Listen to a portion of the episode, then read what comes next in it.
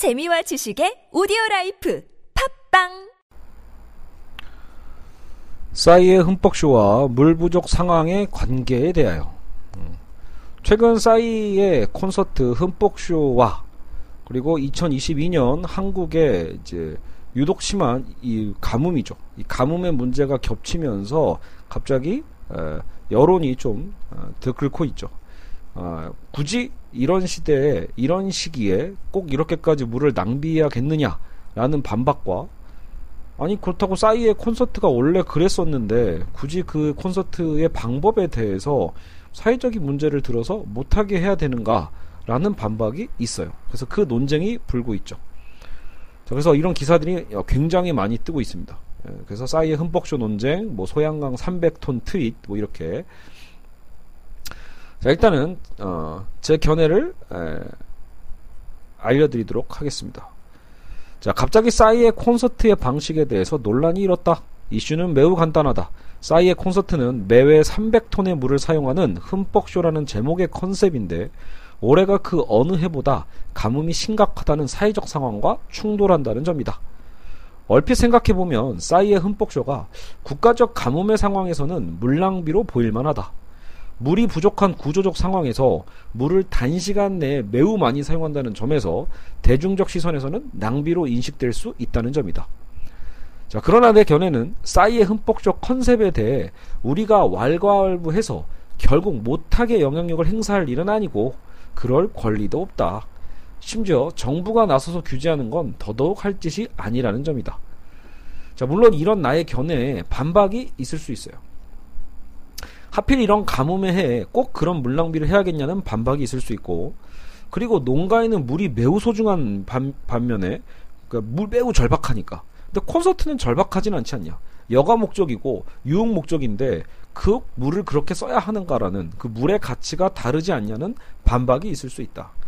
자 따라서 꼭 해야 한다면 평소보다 물을 적게 쓰거나 지나친 가뭄인 올해만 사회적 문제에 동참한다는 의미로 흠뻑쇼의 컨셉을 바꾸면 안 되겠냐라는 대안이 있을 수도 있다.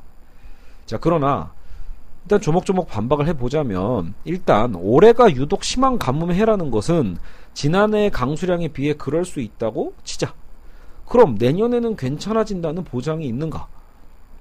또한 그 유독 심한 가뭄의 기준이 무엇인지가 불명확한 상황인 만큼 이렇게 어림잡아식 기준으로 수많은 대비와 준비를 이미 해온 콘서트 주최 측의 노력을 무마시키기에는 무리가 있는 주장이 셉니다. 게다가 농작물의 가치와 콘서트의 가치를 어떤 거는 질적으로 높고 어떤 거는 질적으로 낮다고 저울질하는 것 또한 월권일 수 있다. 누군가는 농가의 생계가 걸려 있다고 말하겠으나 그래서 절박하다고 말하겠으나 콘서트를 하는 가수 또한 수많은 관련 직원들의 생계를 걸고 준비를 해왔다는 점이다. 단순히 노래 부르고 춤추는 것이니 안 해도 되지 않냐는 요구는 무리하고 어, 무리한 요구이고 차라리 세월호 같은 전 국민적 애도의 기간이 필요한 그런 대참사의 시기에는 이게 웃고 떠들고 즐기는 콘서트의 목적이 확실히 상충되기 때문에 그때는 그것이 맞지 않아서 취소를 하는 것이 오히려 더 적합한 사례일 수 있다. 자, 다만 세월호 때도 어떤 거는 좀 무리였냐면 너무했, 어, 너무했던 측면이 뭐였냐면 세월호에 대해서 애도하고 또 그 진실을 밝히기 위해서 사회적으로 노력하는 건 당연히 중요하지만 정작 그 해 전체가 거의 공연업계가 거의 다 초토화됐다라는 점. 그러니까 그 누구도 이런 사회적 분위기에서 웃어서는 안 되겠구나. 누구도 즐겨서는 안 되겠구나라는 눈치가 있었고 그 눈치 때문에 눈치 싸움 때문에 공연 업계가 사실상 직격탄을 맞게 됐었던 해였던 거죠. 심지어 그 당시에 세월호 시대에 어, 학교를 다녔던 수많은 중고등학교 학생들은 모든 소풍과 모든 수학여행이 그에 취소가 됐죠. 그러니까 그런 부분들도 분명히 이 국민적 참사에 있어서 모두가 함께 슬퍼하고 애도하는 건 분명히 맞고 그 요구 또한 정당할 수는 있으나 그러니까 그 바로 앞 그 후의 시기에 직후의 시기에는 혹은 그 달 정도는 참을 수 있겠으나 그러나 그 해 전체 모든 이런 즐길 수 있는 행사들을 서로 눈치를 보고 아무도 못하게 하는 그런 분위기 그런 분위기는 오히려 또 하나의 폭력이 될 수 있다라는 점이죠. 자, 그래서 음, 결국은 어떤 것도 예, 우리가 자발적으로 동참할 때 의미가 있는 거지 그것을 뭔가 정부가 강제 해소도 안 되고 또 시민사회적으로도 강제하는 분위기를 너무 억압적으로 만들어내서도 안 된다라는 점이죠. 자, 결국 내 주장을 돌고 돌아 다시 싸이의 흠뻑쇼는 눈치 보지 말고 준비할 것, 준비한 것을 하라는 것이다. 이미 코로나라는 역대 초유의 사태로 인해 정부가 그 어느 상황보다 강력하게 국민의 일상을 규제했던 만큼 공연업계가 가장 큰 타격을 많이 받았었고 그 보상은 정작 턱없이 부족한 것이 현실인데 이제서야 경기가 살아나려는 공연업계에게 야 올해는 또 가뭄이니 뭐 어떡하냐 너희가 쉬어야지 이렇게 말할 수는 없다라는 거다. 올해도 너희 멋대로 해서는 안 된다는 간섭은 그 얼마나 잔인한 행위인가. 자 마지막으로 내가 싸이의 흠뻑쇼 강행을 지지하는 이유는 정작 올해 가뭄이 심하다고 해서 물 절약에 앞장선 국민은 얼마나 되는가에 대한 의구심이다. 아마도 이엘의 그 배우였던 이엘의 SNS를 보고서야 아 정말 그렇구나 사회적으로 가뭄 문제가 심각한데 싸이의 콘서트나 뭐 지자체의 water 축제들은 낭비일 뿐이야라고 깨닫게 된 국민도 많을 것이다. 즉 가뭄에 대한 심각성을 깨닫지 못하고 평소처럼 물을 펑펑 쓰는 태반의 국민들도 있었을 거라는 거. 있었을 것이다. 음, 대부분의 국민은 아마도 이렇게 펑펑 썼겠죠. 이미 그냥 평소처럼, 그러니까 평소에도 우리가 물을 아끼지 않고 쓰는 경우가 많이 있잖아요. 그렇게 쓰고 있겠죠. 그게 에, 대부분의 사실일 겁니다. 자, 그래서 무엇보다 정부가 나서서 올해는 물 부족이 심각하니 모두 절약하자는 캠페인 한 번이라도 본 국민들이 있던가.